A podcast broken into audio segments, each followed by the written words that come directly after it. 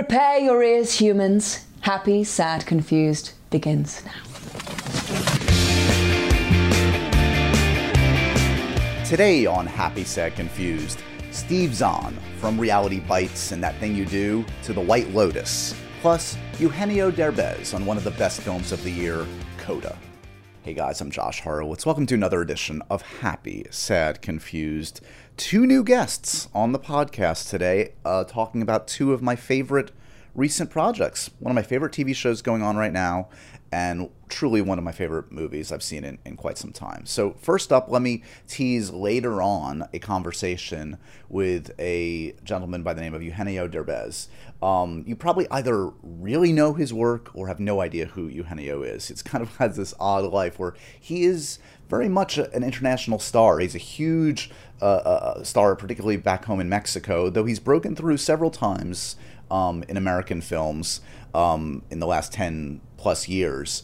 Um, but he is like he's one of these guys that like just exudes charm and charisma. You can see why he's a star, and it's been kind of fascinating to sort of see him um, dip into American films over the last decade. He was in uh, Overboard with Anna Faris. He's been in animated films. He's done a ton of stuff, and he's currently uh, taking a supporting role in a fantastic movie, a, a truly moving, sweet film called Coda, um, in which he plays a music teacher who is kind of ins- helping to inspire and teach a young woman who is the only hearing member of her family.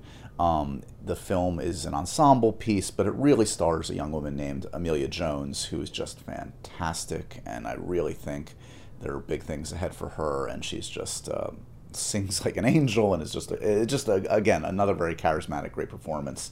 Marlee Matlin oscar winner is in this one as well. Can't um, recommend this one highly enough. It's on apple tv plus. It's also in theaters. Coda we're going to talk to eugenio about that a little bit later on and you're going to fall in love with him because he's a charming charming gentleman.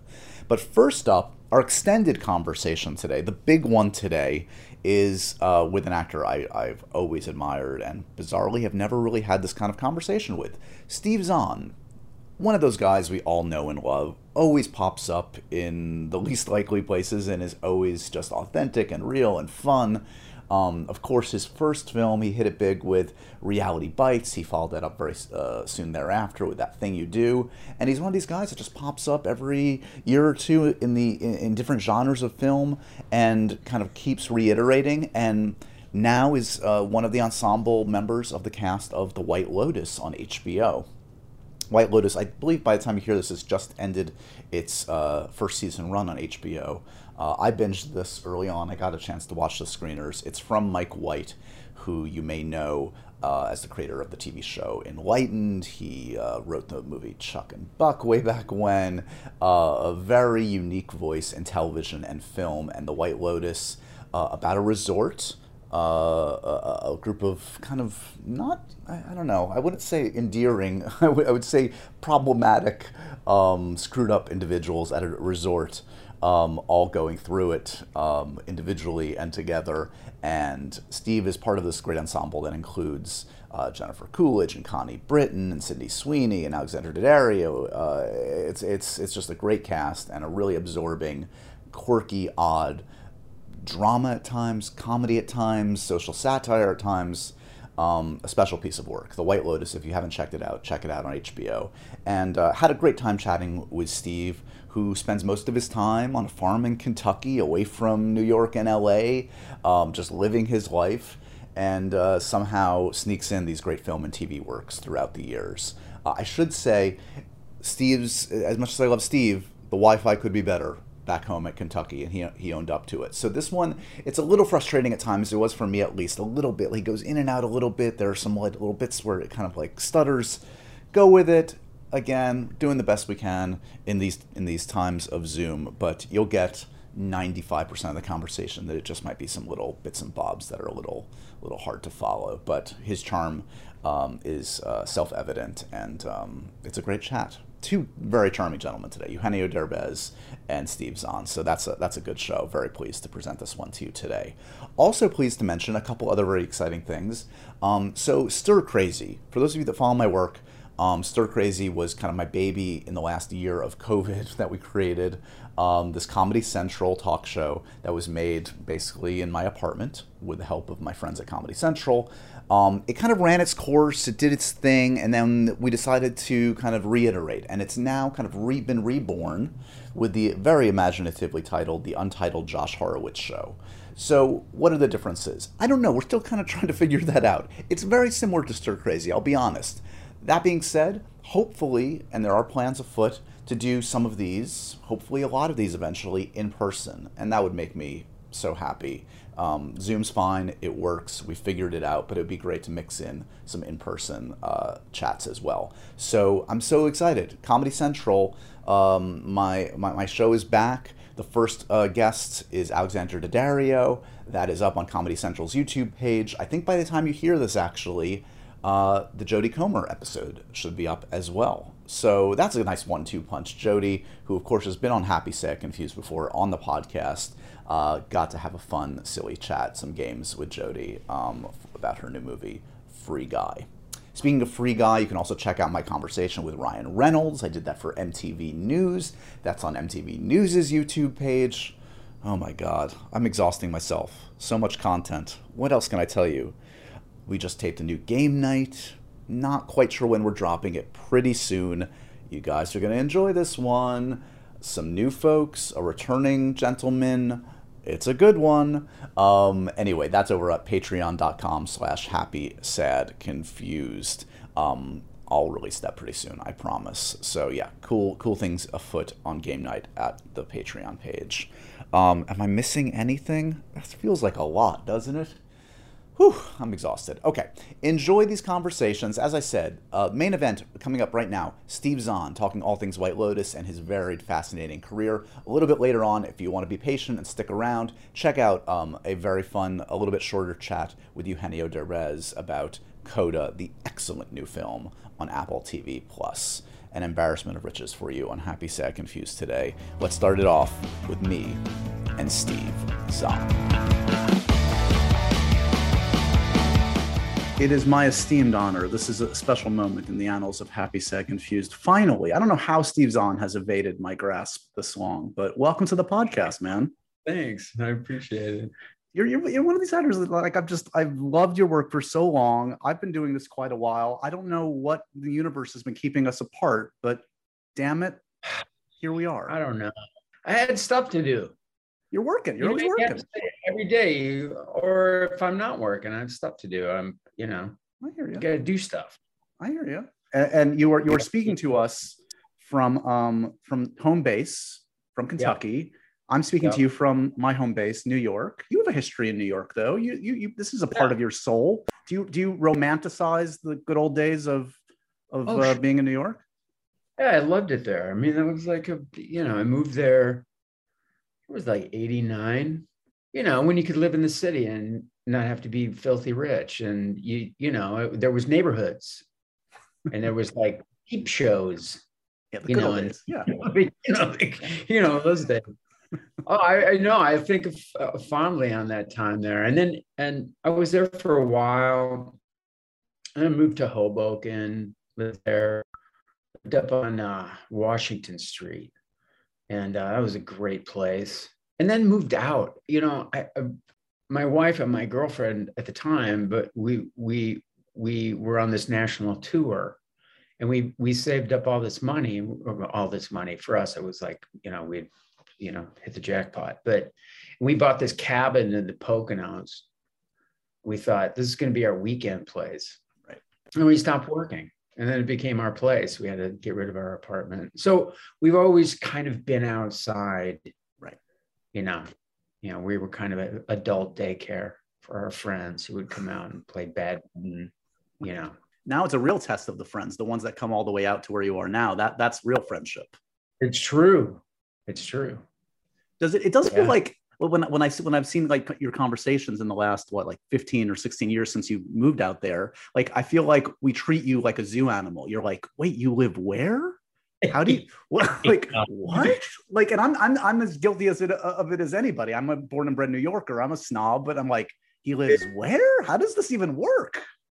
Yeah, it kind of makes interviews easy because you just start talking about like you know, you know your horses, and then it's yeah, right. But uh, but yeah, I mean, it is unique, I guess. It's not to us because this has always been our lives, and and you know, I, I just never wanted to. I, I, you know, I used to get more crap for not living in like Santa Monica or in Chelsea, and and I just kind of told them, look, I live in I live in Santa Monica, okay. Just assume I live in Santa Monica and let me deal with the logistics involved with getting to where you think I have to be. Right. And then it was dropped, and meetings and things like that became more important. I mean, if I flew in to meet someone, that changed the dynamic of a of a meeting with a director or a, you know yeah yeah this guy's willing to yeah yeah yeah there's yeah, like the script obviously you know i'm here so so going back to i'm just curious about the new york days because i know you had you came from kind of like you had you you found a tribe you found a few actors that you mm-hmm. called friends and that that were that you've kind of like interacted with at different points in your career. I mean, Ethan Hawke, like every few years, you guys just still intersect, and it's even Good Lord Bird really recently. Is he somebody that you immediately? Do you remember meeting Ethan and and did you guys click immediately? Oh, yep, yep. Um, Ethan, we did a play at uh, Playwrights Horizons called Sophistry, written by uh, Jonathan Marc Sherman, and that's where I kind of met a bunch of those guys you know, uh, Robert Sean Leonard, Josh Hamilton, and Frank Whaley, and you know all those guys, and they started a, a theater company, and we we well, you know rented a theater on 42nd Street. We did we did young American playwrights. You know, we wanted theater to be inexpensive and great for young people, and yeah, it was really exciting. It was really fun. And Ethan and I worked like I forget one time we we did we did sophistry we did reality bites we came back and did sophistry a second run of sophistry and then we did another play. We did like four gigs in a row. It was very strange. Wow. So we're right you know sam rockwell all those all those all those guys you know uh, that were around like hanging out and those are fond memories and you know the early theater days. It's it's so cool to um, also look at like the I mean that amazing group you just talked about and to look at the varied careers all of you have had and what and like you know when one person's had a, a high and other person's had a dip when other person's had a dip. It's like it's just like the nature of the business and the roller coaster and it's, it's just it, there's some there's something kind of beautiful about it to see sort of everybody's had their moments.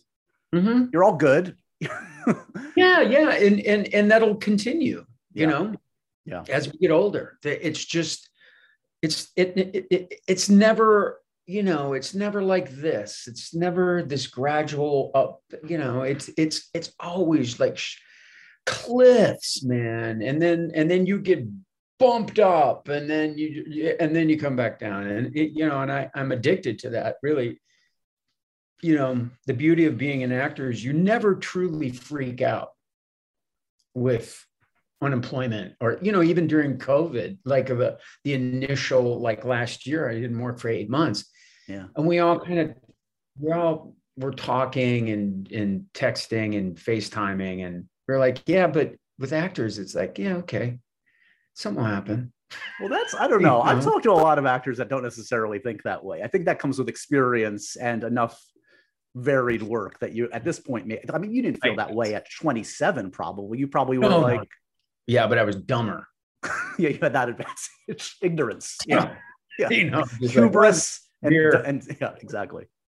Let's go to you know West Bank Cafe or, or no, what was that place on West West Jane and Fourth? That's okay. We'll hit. We'll, we'll find out from Rockwell. So Rockwell's a, a, buddy of mine as well, and I was I was actually just texting with Leslie last night, uh, and she was saying that he still remains obsessed with you, and she claims that you might be as good a dancer as Sammy. Who, who's the better dancer, you or Rockwell? Well, Sammy's got more of a kind of a impromptu kind of. He's like he's got this like wild, you know, just rhythm built in. I need a little more practice, but I can dance. I can move for sure. But yeah. Um, he's just shameless. He'll he'll put it into any part. Like it doesn't even have to fit the role, and suddenly there's like in the middle of Abe Lincoln's biopic, there's a giant dance number for some reason. Yeah, totally. yeah. Oh God. So, oh so you, you were you were referencing earlier, yes, the, the weirdness of last year, this pandemic where everybody's life to different degrees were on pause. Um, and then this must have felt like an amazing gift. I'm I'm obsessed with this show. I was just telling Dom, your publicist, uh, I just binged White Lotus and I, I, just loved it. I've always been a Mike White fan, but yeah. uh, but talk to me about like, does this feel like this was a gift from heaven? Like, wait, I get to work with Mike White. I get to kind of escape for for a couple months. Oh, How did it God. come about? Yeah, no, it was out of the blue. Truly, and I, you know, I, I I was at that point. I mean, luckily, you know, my wife doesn't act anymore. She's a New York Times best-selling author. She's she writes. So I, the good thing about that is, Robin was writing um, her ass off and keeping us afloat. But I mean, yeah, I would have played a janitor in some Nickelodeon show. You know, that would have been a surprise. I'm flipping channels and I see, wait. Maybe Sam and I could have done that. Yeah. Come on, yeah. dude. The two yeah. buddy janitors on You Can't Do That on Television. I would watch that. yeah. But no, and I and I, and I got the script and I was like, hey, it's Mike White. I'm like, oh, geez. And then I read it and I was just blown away by it. And character was amazing. And then he was, they were like, yeah, it's Hawaii. I'm like, okay, well, what what else sucks about this. Exactly. I mean, there's absolutely nothing that that you know. It's really a an amazing, an amazing opportunity at a horrible time, you know. And then getting there, quarantining, and then, but but the whole structure, you know, quarantining at that time really helped the show. I mean, it it it made all of us just hunker down together. Like I've never done a show where I was where I knew all the crew people. Like we had dinner with everybody, where the, the extras stayed in the hotel. I mean, right. it's crazy. Right. So we all got really tight. And and I mean, it would have been a good show without that, but I really think that that that bleeds through in the final, you know. It's it's it's it, it is, and it's an amazing ensemble um, from you and Connie, Alex Daddario, um, the amazing Jennifer Coolidge, like everybody's just firing on all cylinders in this. And, and Mike is uh, clearly just such a gifted, unique writer. I've always been a fan just from from Chuck and Buck on. He always surprises in the best possible ways. No, he's a master. I mean, you know, HBO called him and said, "Hey, you, can you do something like during the, the pandemic? Right? Is there something?" And he wrote it like in. you know, starting in August, and we were shooting in October I mean, that's really masterful. Yeah. You know, and he's he's as good of a director as he is a writer, and and he's an amazing writer. I mean, he's really, really a, an incredible artist. Do, do you find it's been helpful over the years? Like, do you as an actor chase creative types like writers or directors you you like, or is that not fruitful? Does it feel like they know me. I've been doing this a while. If they like me, if they're interested, they'll come come around to me. Like, what's been your philosophy over the years? Like, do you have the secret list that you've tried to manifest, or or what? Well, there's always people like you watch a movie and go, "Oh my god," you know, the, the last cow. Oh God, I got to work. Oh, first cow, her, man. Yeah, yeah, yeah. Kelly, I mean, Kelly Reichardt. Yeah, yeah, yeah. Totally. Last cow sounds compelling. Last too. cow ever. The last cow ever. Oh no, first cow. First cow was brilliant. Yeah, and I'm like, I, I, I would uh, she's amazing, like brilliant. Yeah, you know something things like that, or uh, yeah, it's it kind of goes back to that whole like, let's start a theater company and and and put on a show. Um, you know, Fred, who played my son in White Lotus, a young guy. I mean, to me, he's like a pal. He's an he's a equal, you know, playing field, amazing actor, and yet he's 21. He's the same age as my my son. You know, it, it's it's I, to mix with people like that and be inspired by by that. That's uh, that's what you want, man, and that's why we'll do it for free. Right. Don't tell anyone, but we will. Not to mention, it's rich material. I mean, this character, you meet this guy, and he's in the middle of this like existential crisis. Like that's this gives you something to chew on right from the get go. In the first episode alone, he thinks he's dying. You get you get prosthetic uh, testicles. What more can you want for an actor? yeah, I know he's having the worst week of all time. Right. I mean, he's challenged left and right, and he's up and down, and yeah, I, I mean, it was just, it, it, yeah, the the blueprint was so, you know, obvious for all of us, and you don't always get it go into a gig with it being that clear. Well, I know what my journey is. I know who my guy is. Yeah. Now the tone of it, we had to figure out a little bit, which which came from Mike. You know, is this is the funny here or is it the funny here or where you know? And I was coming in here, and Mike, you know, day one just brought me back to here, and I was like, okay, I got it. What does he like? What does he yeah. literally say to you? He's just like a little less, a little less broad, a little less big, or yeah, what's he saying? I mean, he knew exactly what he wanted, which is you know, he just wanted it to be real. Yeah. He just wanted it to be really real. And it's hard to do, you know, depending on the material. But this this lent itself to real.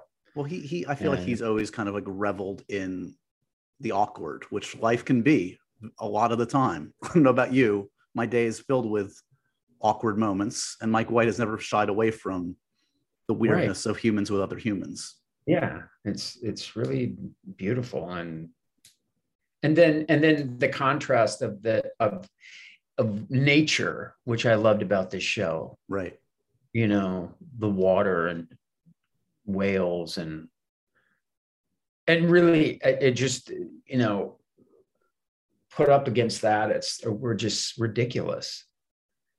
Did you feel that oh, like, really- uh, like like do you get that insignificant feeling when you're when you're doing something like this and you and you know it's tackling those themes? You're like oh wait. Especially in the middle of a global pandemic like oh god we're, we're just insects. We're just struggling to survive amidst amidst nature. Oh, totally. yeah. and it's liberating to know how insignificant you really are. Yeah. You know? Yeah. And we were going through that while we were shooting it you know you have a few hours off and you go snorkel and see a tortoise that's 120 years old that was alive when the Titanic sank. I mean, I, yeah, I, that that to me is blows my mind. You know, yeah. it's yeah. still around, and I'm worried about my no. Damn Wi-Fi in Kentucky. Yeah, exactly. extra back fat. Sorry, the, the Wi-Fi spotted up on us for a second. Um, so some bittersweet news. I mean, I'm very excited about this. The show's been renewed. I guess we don't get to see you guys again. It's gonna they're gonna treat it as kind of like a new, whole new cast. Is that the word on the street?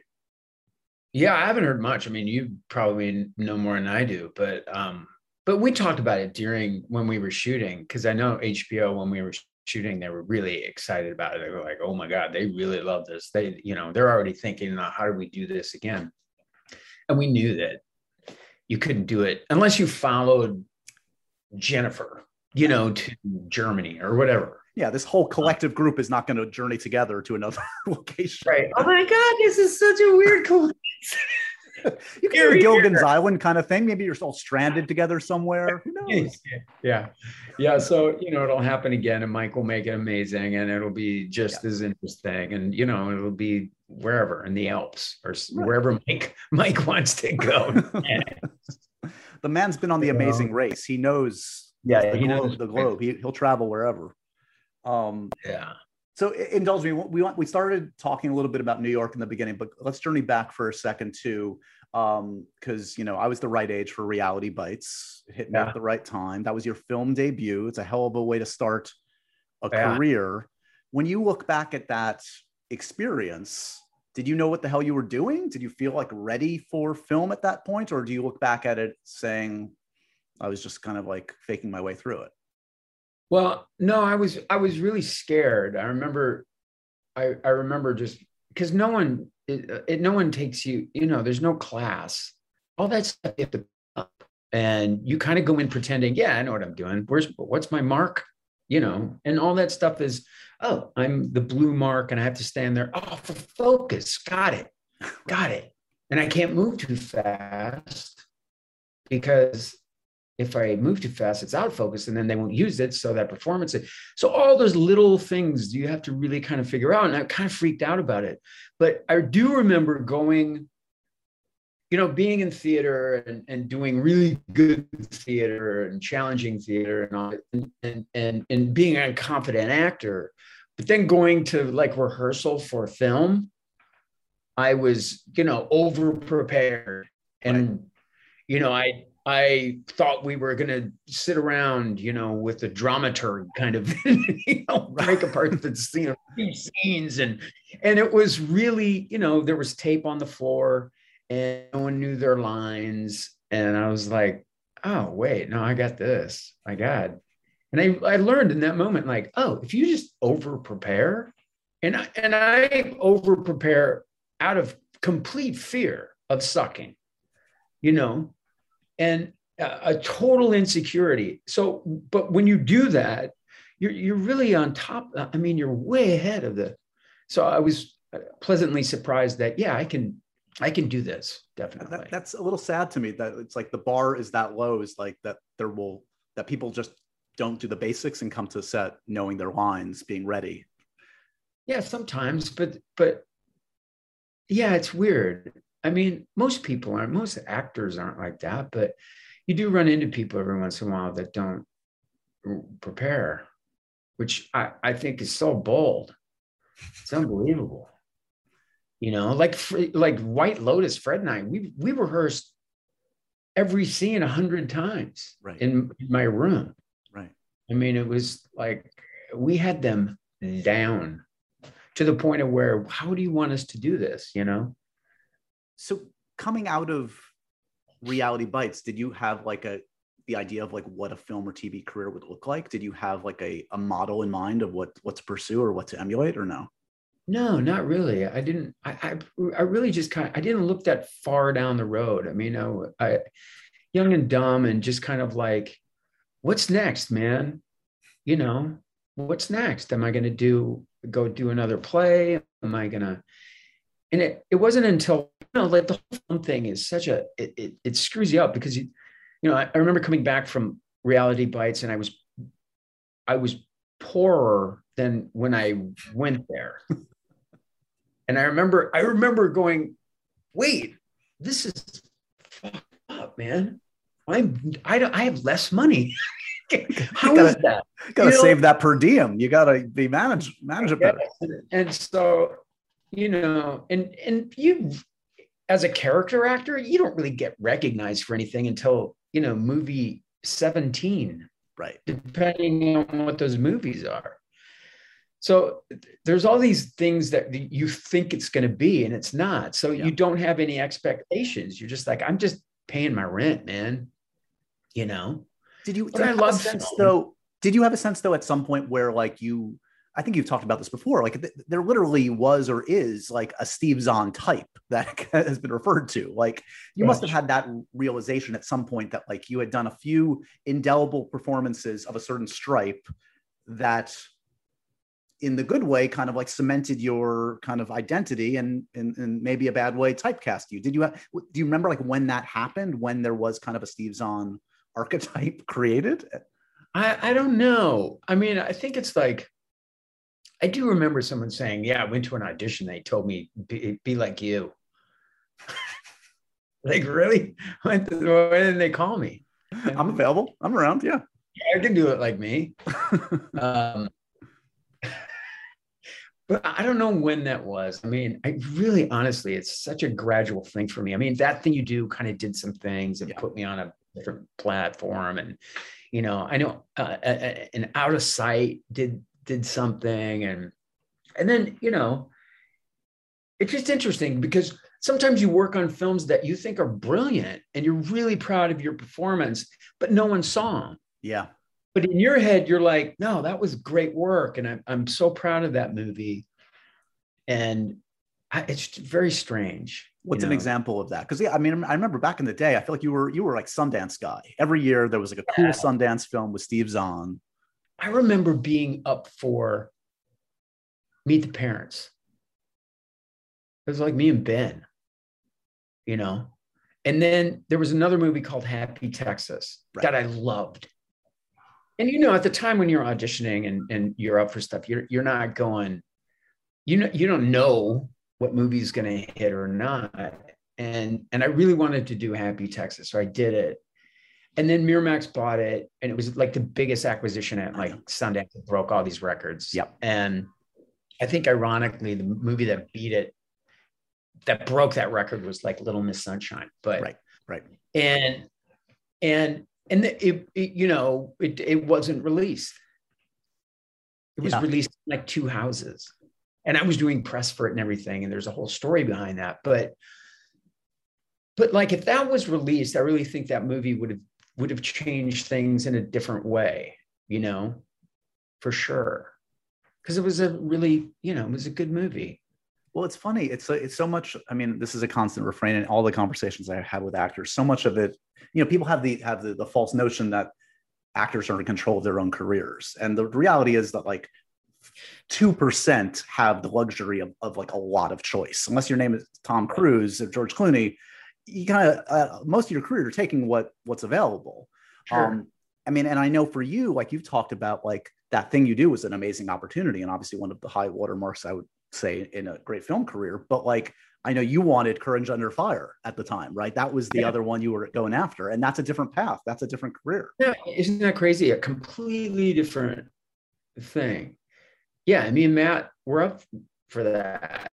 Like, I, you know, sometimes you think you're up for stuff. I know that I, it was like me and Matt Damon, I think, for that with Ed Zwick, you know, directing. And it was, I, I wanted that so bad, you know, and then I didn't get it.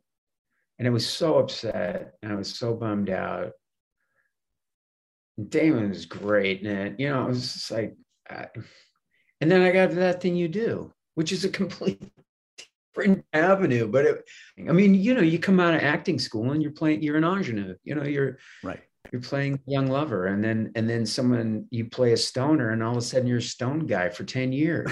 You know, it's really interesting. Well, that makes it's funny. And then like- and then eventually you get older, and you're not stone guy anymore. right you know? well and and it's interesting like speaking of like you know stoner guy like you yes you're playing uh, some parts that are similar but it's also a wide array of different kind of films like I, I think of that period in like the late 90s and we talk about that thing you do but we also talk about like safe men and out of sight and you've got male. like you, you can't like i mean like nora ephron to soderbergh like you're getting some variety in there even if you're playing Yeah. similar types Oh, totally.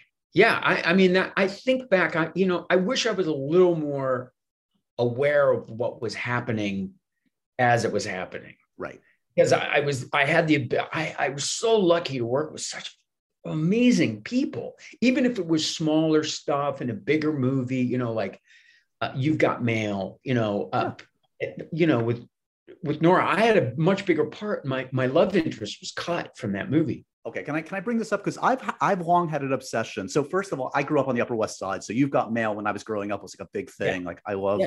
I love Nora's work. So I've always been obsessed with the subplot in You've Got Mail about the rooftop killer. My th- my I've always wanted. Here's my spin-off idea. If Nora sadly were still still with us, I would I would pitch this to her. I want the film about the cops chasing the rooftop killer. It's a drama going on in the background of You've Got Mail, and there's a serial killer. It's such a weird, odd subplot in a beautiful romantic comedy. And I know your character was was very much involved in that subplot, right? Yeah, because I, the detective investigating this killer comes to my apartment. And I can't, I can't even remember like the scenes or but, but basically it was really funny. We, you know, she's interviewing me, we're, and I'm looking at her in this weird way. We can't, we, we, we, we have to kiss. Like there's nothing said. There's that we just start making out, and we just we're just this this force of just sex and love and sweating, and we can't be away from each other. It's just like, and and so my coworkers are just baffled with this. You know, here's this nerdy guy in this, and here I am. You know, like on this the greatest love. You know, uh, whatever ever, and and so there were all these just funny kind of scenes, these great scenes with this. And, with my my love interest, this detective, and then I remember going to looping, and yeah, she was like, "Hey, so, we had to cut that your love interest." I was like, "Oh, it's tragic." Oh, wait, but then I was like, "Oh wait, then you're wait, you're cutting my."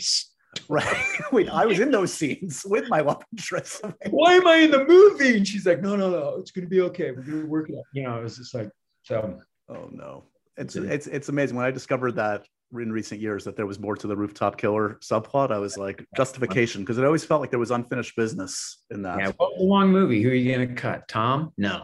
Right, right. we skipped we skipped over one early uh, film that I'm uh, fascinated by. You, you popped up in uh, in Crimson Tide, the great Tony Scott, with some of like the acting titans of the time. Were you? I'm always obsessed with Gene Hackman. Gene Hackman always comes up on this podcast. Was he intimidating? He seemed like, I mean, he's still around, but he's he seems like doesn't suffer fools. He's a tough one. Yeah, no, for sure.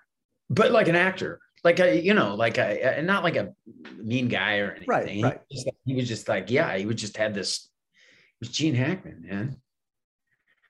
Yeah, people just kind of bowed down to him. I mean, it was yeah, that was a that was a great experience. Tony Scott was so amazing. He was one of the most um, like I've never seen anybody able to like. He had this incredible gift of controlling some people just have this some people freak out and you can tell they're like maybe in over their heads and they're and they're pretending to be stronger than they are just so they can control each day and each like crazy you know and that was a huge movie for at the time and even by today's standards. And and he was just like cool as a cucumber man. Everybody loved him. He was never he was always joking. He was he was he was a great uh, director. And I, you know, I, I was one of the guys in the sub, you know. Right. I didn't have a lot of stuff. I played a lot of poker. I remember that in the trailers. Well, it's, a good, it's a good like cast to hang script. out with. I mean, like Viggo only had a couple scenes too. You were in good company there, so you know. Yeah, it was it was really fun.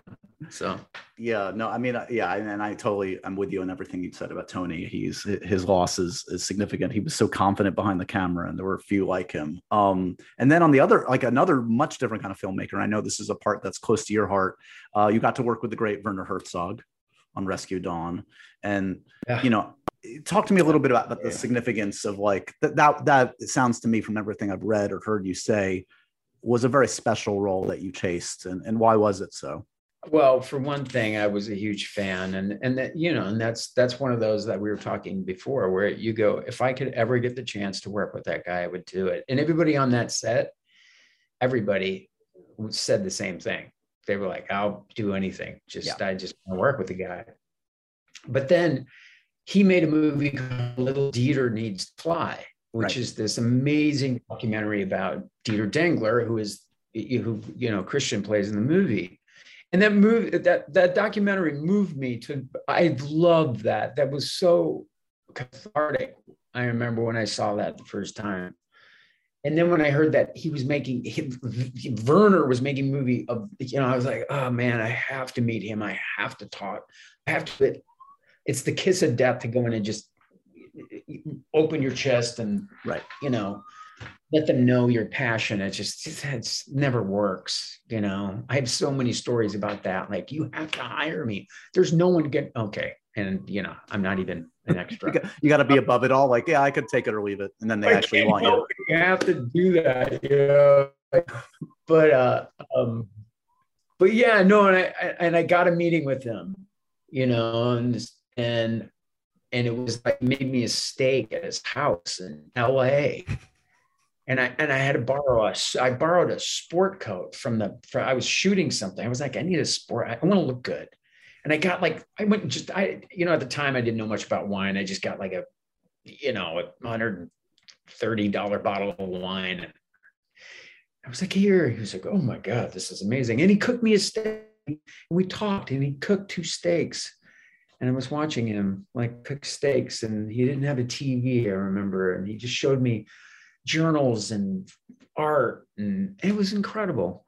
And from that meeting, he was like, "I want you to play Duane," and I was I was thrilled. it was one of the only times in my career where I I I I had a gig, you know, four months ahead or five wow. months, you know. Yeah. And I started losing weight and I, I was totally into it, you know. And when you're on set of something like that, is it just, I mean, obviously Christian is so dedicated, like he's infamously just like will go to any length necessary. Yeah. And you clearly were invested.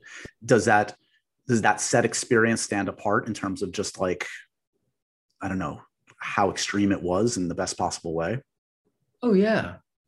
Yeah, it was insane. I mean, it was a little movie. Right. It wasn't a lot of money.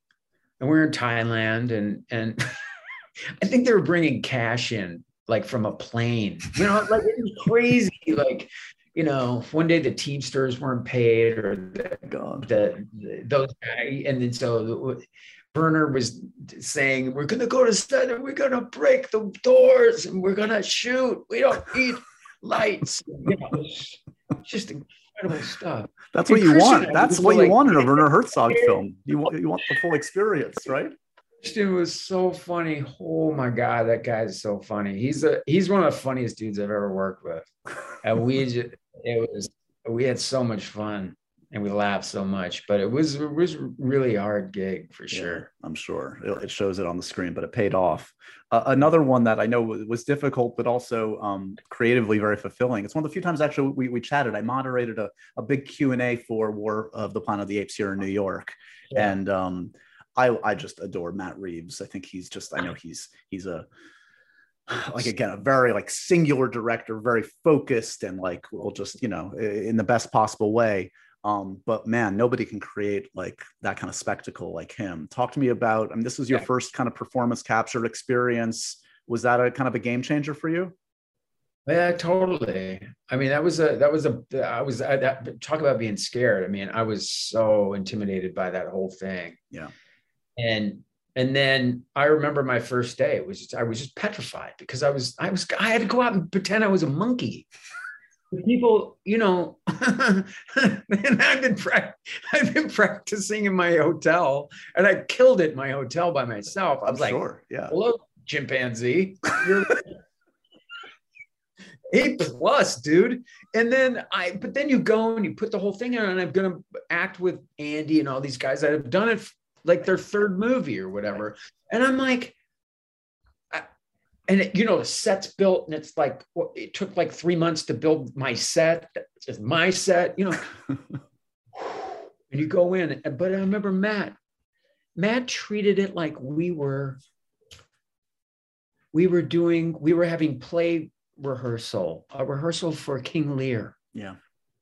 And we sat for an hour and we just talked. And we worked on the scene and we did and it totally eased me into oh wait this is not this is this is this is this is acting. This is and i it, it totally blew me away. I thought it would be this technical kind of wizardry and yep. i kind of figure out all these technical things and, and it really wasn't the case. Yeah. No it strips it down to the basics. It actually goes back to the essentials doesn't it? It's kind of crazy.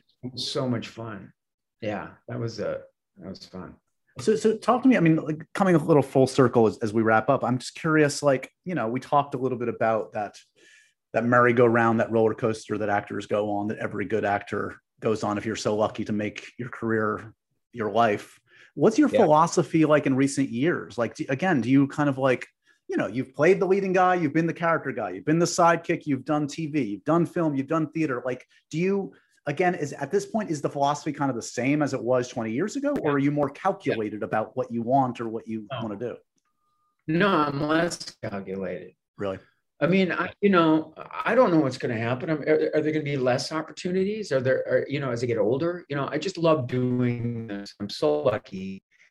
And i, I still feel like it's day one you know when I work on a script, I work on it like I worked on Biloxi Blues in 1986. You know, yeah. Um, I I I don't know any other way of doing it, and and like you said, I don't sit down and go like read scripts and go maybe pile, no pile, and definitely. You know, I just don't. You know, I don't have that that luxury. Now I do turn things down that I don't get excited about or I don't see myself in. But um it's almost like I'm I I kind of work harder now. You know, because because well, it's harder to shapeshift in front of people that know what you do. Yeah, but that, it's kind of exciting because it's like you've transcended, like you went through that period, like as we kind of alluded to earlier, where you were like of a certain age and playing that young kind of stoner type. And now it's kind of like it kind of gets more interesting. Like now it's like you're you can be the dad, you can be the sidekick, you can be the lead, you can do it all. And and and you have the body of work that shows you can kind of like I, I think I would argue like people like you, people like Rockwell, you make it look so easy and seamless that's that's the and that's the mark of a great actor. And like I, I, think it's just it seems like it's just getting better and better. So i hope it feels that way to you. If i feel comfortable doing i love being on set. I love working. Yeah. I love i love the circus. I love being a part of it. And that's what drives me. It's it's that's that's it. I mean I, all the other stuff that's in it, that's attached to this business, I really, I, I don't really, I, it's fine. It's whatever. Yeah. yeah. Going to festival stuff, that's great. But, but I just love to work. And that's yeah. why COVID was hard because sitting on set and, and shooting the shit with people and having fun was min, was minimized because of masks and protocol. Right. Is is is there is there work on the horizon right now, or are you in kind of like a, a wait and see mode? Well, as you can tell, I, I, my beard's pretty wicked. Notice them. That means that I'm waiting. That's a dead giveaway that you're in between. yeah, this is this is options. Right, I see. Yeah, this is this is so you can show the director what do you want? What do you need? State Trooper 1983, right there. um, you know, pirate. Uh, one of Cook, one of Custer's guys. Right. You know. There's a lot of options right there. I, I mean, I really like to mask. I really do. It's it's really about masking. Yeah. And it's like, I don't, you know, maybe the next guy has a wicked beard. I don't know. Look, I, all I want in life is you and Rockwell back together again. Oh, some wicked, some wicked beards. How long has what it been since you guys did? I mean, you did Safe Men way back in the day. What have you done? Have you done anything recently? Well, we did. We worked on uh, uh, Blaze right with with ethan. we did that. And that was fun. That was just like a reunion. We went down like for three days and did that. It was so much fun. Right. But um but yeah. And i'm just I, you know when i have all these tapes these like from you know the camera and i used to take a lot of video. And i never watched any of it. And a friend of mine is now making it digital and, right. and you know and and i two days ago, there's this stuff with me and Sam in my kitchen in a, in a farmhouse in Jersey rehearsing Safe Men. And I was like, oh my God, I can't wait to, I can't wait to, to uh, I'm going to send him that. And he's have to, it'll blow his mind. That's, I love it. I love it. I did I did a book way back when of like young filmmakers at the time, like 20 years ago, and John Hamburg was one of the the, the guys like profiled, and that of course was I think that was his first film at the time. So, um, well, anyway, as you can tell, we, we have got some common people in our lives. I'm thrilled that finally we connected. Uh, we we we conquered the the spotty Wi-Fi in Kentucky. I think we did it. Yeah.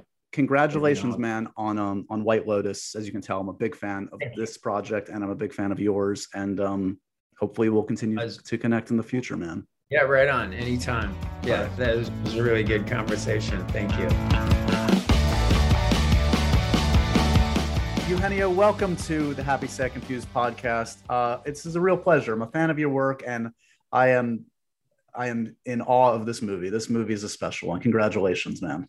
It is. Uh, I, am I'm, I'm glad you liked it. Uh, I love this project. That you you know. Uh, I was working at Lionsgate like uh, probably four years ago, and uh, Patrick, one of the producers now, uh, showed me the the original movie back then, and I loved it. I was really crazy about it, and I was thinking about probably adapting it, but uh, because I'm I'm a, more a comedian, so all my background is comes from comedy and I thought that probably this was a, a more a drama more than a comedy. So I was I loved the project, but I thought it was probably not exactly what my audience was, was expecting from me as a producing as me starring. So at the end, I didn't and I didn't end up making it. But uh, years later, it came back to me as an actor, and I was crazy about it. I immediately yeah. said yes, and and the result uh, blew my mind. So uh, no, I mean it's, it's i mean i guess it's you know it's that old adage yes it was meant to be but um this one for those that don't know um coda is a film that it, it, ironically it debuted kind of at that virtual Sundance. I, I, I go to Sundance every year. Sadly, obviously, it wasn't the normal Sundance. This movie would have blown the roof off of the place. It is such a crowd movie. Um, it's about uh, a young woman in Gloucester, Mass, who um, is the only hearing member of her family. She has aspirations to be a singer, and it is just so moving and powerful and sweet and funny and um, surprising in the best possible ways. And, and as you said, you, you you're part of this great ensemble in this film. Um, you're her teacher, kind of her mentor, um, and I and I mean this in the best possible way. Like I'm surprised you're in this movie because like this, as you kind of alluded to, your comedy generally tends to be a little bit broader, which we love, but you kind of have to kind of rein it back in in this one and play a supporting role. Um, was that a fun adjustment for you? Was that kind of something that you had to like be mindful of? Like, I need to make sure I fit into the the, the vibe of this movie. Absolutely, I was always worried uh, uh, and conscious that I that there was a completely different thing. Uh, um, I was born and raised in Mexico City, and I did my entire career around comedy, as I told you before. Uh, I had my own comedy shows, and when I was in Mexico, uh, I always wanted to do movies, uh, a little bit of drama also, and nobody uh, wanted to hire me because even though I was like the my, my shows were the most uh, popular shows in not in just in Mexico but in Latin America. Right. Yeah. Thank God. Yeah. Uh, but my image was linked to the, you know comedy, so nobody wanted to give me a chance in drama. They said, no, you know, if I put you in my movie, people are gonna laugh, and I don't want people to laugh because this is a drama, whatever. So now that I am working here in the U.S. Uh, and nobody knows my background, I mean, few people, but no, not right. everyone uh, when I got this opportunity, I was like shocked. I was so happy, but at the same time, I knew I had to be like very uh, contained.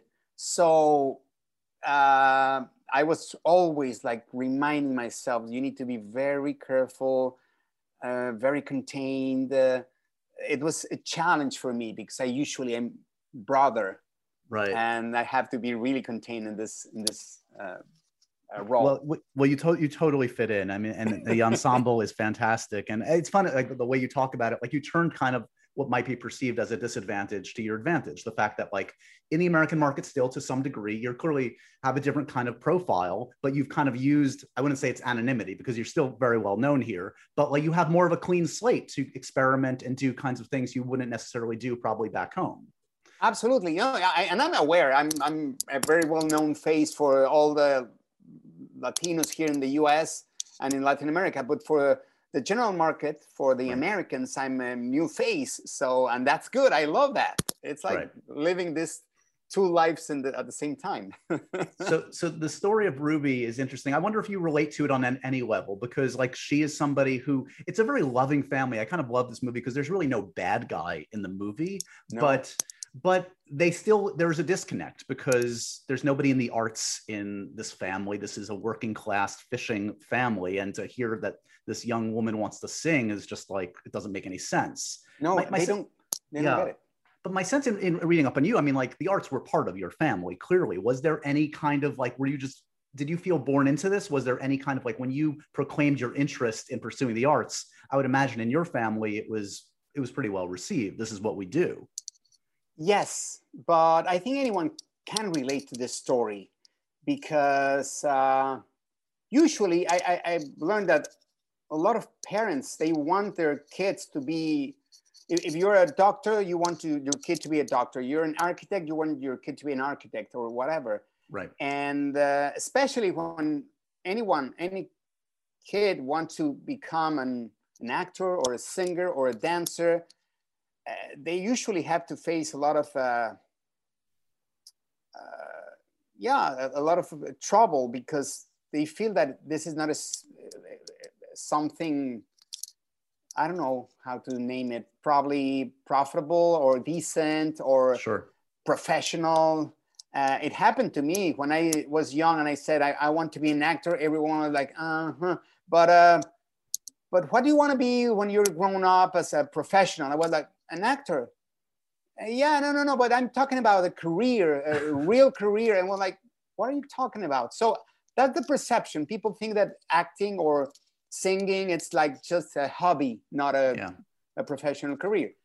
And um, so I think anyone can be related, feel related to this movie because uh, Yeah. it talks about how your family probably doesn't understand your dreams, your your your what you want to do, what you want to do for a living. Especially in this case, we're talking about a family uh, that do- they don't hear anything, so they don't understand singing. They don't understand music. They they know they hear the rhythm. They they, they feel the the vibration of the Right. bass, but they don't get what is singing. So there's a beautiful scene where they are like looking at their daughter. I- It's not exactly a spoiler. No, Yeah, it's yeah. not a spoiler, but that they are watching people reacting to the singing of, of their daughter, and it's a beautiful scene because they don't get it. Yeah. So that's why they're a little bit against that because they don't understand that world. It's beautiful. It's a beautiful movie. It, it's it's a great mix that that the director found in the casting of this. Like obviously, again, as we've alluded to, you're, you're well known. Marlee Matlin certainly people know she's an Oscar winner, uh, and then you have people like Emilia, who's at the heart of this, the young actress who's the lead. And you know, I just put I, I wrote this on social media the other day when I was watching. I was watching the film for the second time. I, have to watch a lot of movies. I don't watch movies twice, but I, I wanted to watch this a second time. Yeah. Um, yeah no truly and but like again without any spoilers there's a scene towards the end of this movie with a song and you're involved that i was just watching and i'm like this is i'm watching a movie star become a movie star and did you have that sense on set was she singing live like did you feel that in the moment working with emilia I'm feeling I'm chills right now just by remembering. I was at the piano playing the piano with her, and every time I remember that it was we were shooting that scene for many many hours, and no matter the amount of hours we were there, every time she was singing, you could feel the energy. It was beautiful. We were not tired of hearing her singing. And exactly i thought the same thing. This this girl is a star. We're i'm watching a star Yeah. being born. And the most the funniest thing is that I, I i asked her for how long you've been singing? And she said like this is my first time. I was like what are you talking about? And she said yeah i mean i used to sing in the shower but that's it. This i didn't know i was i could sing. So for her uh, she took lessons singing lessons for this movie and this was her first time singing so it was incredible to watch that to be Yeah, a, a witness of that I can, yeah, I feel like they're like, that doesn't happen very often to watch it kind of happen in real time. And it's a very special thing to witness. Um, your, yeah. yeah, I mean, your character um, is supportive, but can kind of like deliver a little bit tough love at times. I'm curious for you as an actor, have you had those moments, mentors that have had to kind of deliver tough love lessons to you, kind of like stern but encouraging guidance to you? What's been helpful to you to hear from mentors over the years as you pursue your craft? Well, I think that all of us uh, have experienced this uh, to be with a teacher who's really tough, uh, a teacher that maybe you end up hating because he's mean or he's tough, he's very demanding. But at the end, you realize at the end of the year, probably, or anything, uh, you realize that that teacher really cares. That's why he's that that way. And, and in my Yeah. case, I was trying to uh, make a character of this mean. It's not that he he's mean, but be, it comes from love. You know. Yeah. He cares so much about Ruby. He knows that she has the the talent to become a singer, that she pushes her to the limits because he wants her to be successful. And the, the background story that I made, uh, in, I worked with uh, Siân, the director, about my character, and we made the, made up this story where he supposedly he he was a very successful. Um, he had a band in Mexico or Latin America, and then he tried to do crossover, and he failed. So he ends up teaching classes, but he loves music and he's so passionate about music. He's not playing around. He's not um, wasting his time. Right. He really wants her to succeed because he loves music and he wants her to become something that he couldn't. Right. And that's why he's so exigent. And um, and it's beautiful because it comes from love, but yeah. Sometimes he's mean. But it's well, just because he's pushing her. I want you to know there's a palpable sense of that. I think that's like an indicator of how, why this movie works. Is like while maybe not a lot of that is on the screen what you just described enough of it is that like you can sense that this this guy's lived a life there's another story here and you know that the scene before this and the scene after this there's a there's a story that's that's interesting it's not this story necessarily but it's something worth pondering perhaps with your friends exactly that's the that was the idea yeah so so uh, as, as we close out i'm just curious you know you alluded to you've had this kind of interesting this fascinating career really especially in the last decade where you've kind of like transitioned into more stuff in America, American productions. Does an experience like this prove anything to you, change your attitude at all? This is a smaller film. This is not a film that has a $50 million budget, but arguably it's probably the most resonant American production you've been a part of. Supporting part, small film. There might be, are there lessons there? Uh, yeah, abs- absolutely. I actually, I've been struggling a lot. Let me tell you why. I, I, was, as I told you before, I was born and raised in Mexico City, and I did my entire career in Mexico. And when I was at the probably the highest point of my career, and I always wanted, to, of course, to come to Hollywood, but I thought it was too hard. I tried a couple of times to do some stuff here in the U.S. and um, nothing happened. I did a movie with Adam Sandler called Jack and Jill. Right. I did a Broadway play. I did a series with Rob Schneider called Rob on CBS. But nothing happened really. My, my life didn't change. So I quit. Uh, and I went back to my country and said, ah, I'm going to forget about uh, the American dream. And all of a sudden, I did a movie called Instructions Not Included. Right and all of a sudden, from one day to another, my life changed. It became the highest grossing Spanish language film ever worldwide. And my agents called me and said, it's now or never. So I had to mm, make a decision and t- take a leap of faith. And I left everything behind. I, I shut down my office, my life. And I, everyone was like, you're crazy. You're not a teenager anymore. what are you doing?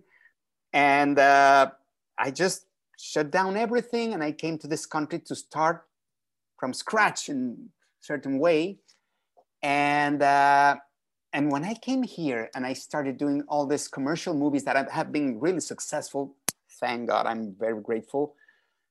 But I really wanted to do something else. I felt that now here that I could have a fresh start, I didn't want just to do commercial movies. So when I was doing Coda, I said, this is the kind of films that I want to do. I mean, of course, I know that my audience, they want something more commercial like the movies right. I do, but this is what my soul and my heart want to do more than commercial movies. So yeah. I think I find, I'm finding finally the balance of what I want to do versus what I I'm feel like you should do. do. Yes, exactly. Well, that this and is the, the mark. Yeah. yeah, this is the mark of of any great artist is to reiterate to to follow your passions wherever they lead no one does the same thing for 50 years or 10 or uh, without it you know getting a little bit stagnant as much as the audience wants it so i i appreciate that you you keep pushing yourself in new areas and and this should hopefully just encourage you more because uh, as i said i mean as you can tell I, I i'm just obsessed with this movie and you're fantastic in it, sir. Your your, your charisma and talent oh, always jumps you, off Justin. the screen. I, I, really encourage folks to check out Coda, whether it's in a theater or on Apple TV. And uh, I'm glad it gave uh, us an excuse to, uh, get to, to know each other a little bit today, at least. Eugenio. yeah, absolutely. and uh, yeah, I'm I'm aiming to do more films like this one. Actually, I would love to change to do a, you know, I, and I think every comedian do. For some reason, they go or they aim to drama after a while. Yeah. Uh, Tom Hanks. Uh, Jim Carrey, they, all have, yeah. Carrey, yeah. Robin Williams, yep, uh, all of them. So yeah, I, I, I think I'm that point of my career where I would love to switch a little bit more to something deeper, more. Well, it's it's clearly in you. I mean, you've, you've conquered one mountain. Now on to the next. Yeah. Um, thank you again for your time today, sir. I really appreciate it. Thank you very much, Josh. It was a, a pleasure uh, talking to you and your audience. Thank you very much. And so ends another edition of Happy, Sad, Confused. Remember to review, rate, and subscribe to this show on iTunes or wherever you get your podcasts. I'm a big podcast person. I'm Daisy Ridley, and I definitely wasn't pressured to do this by Josh.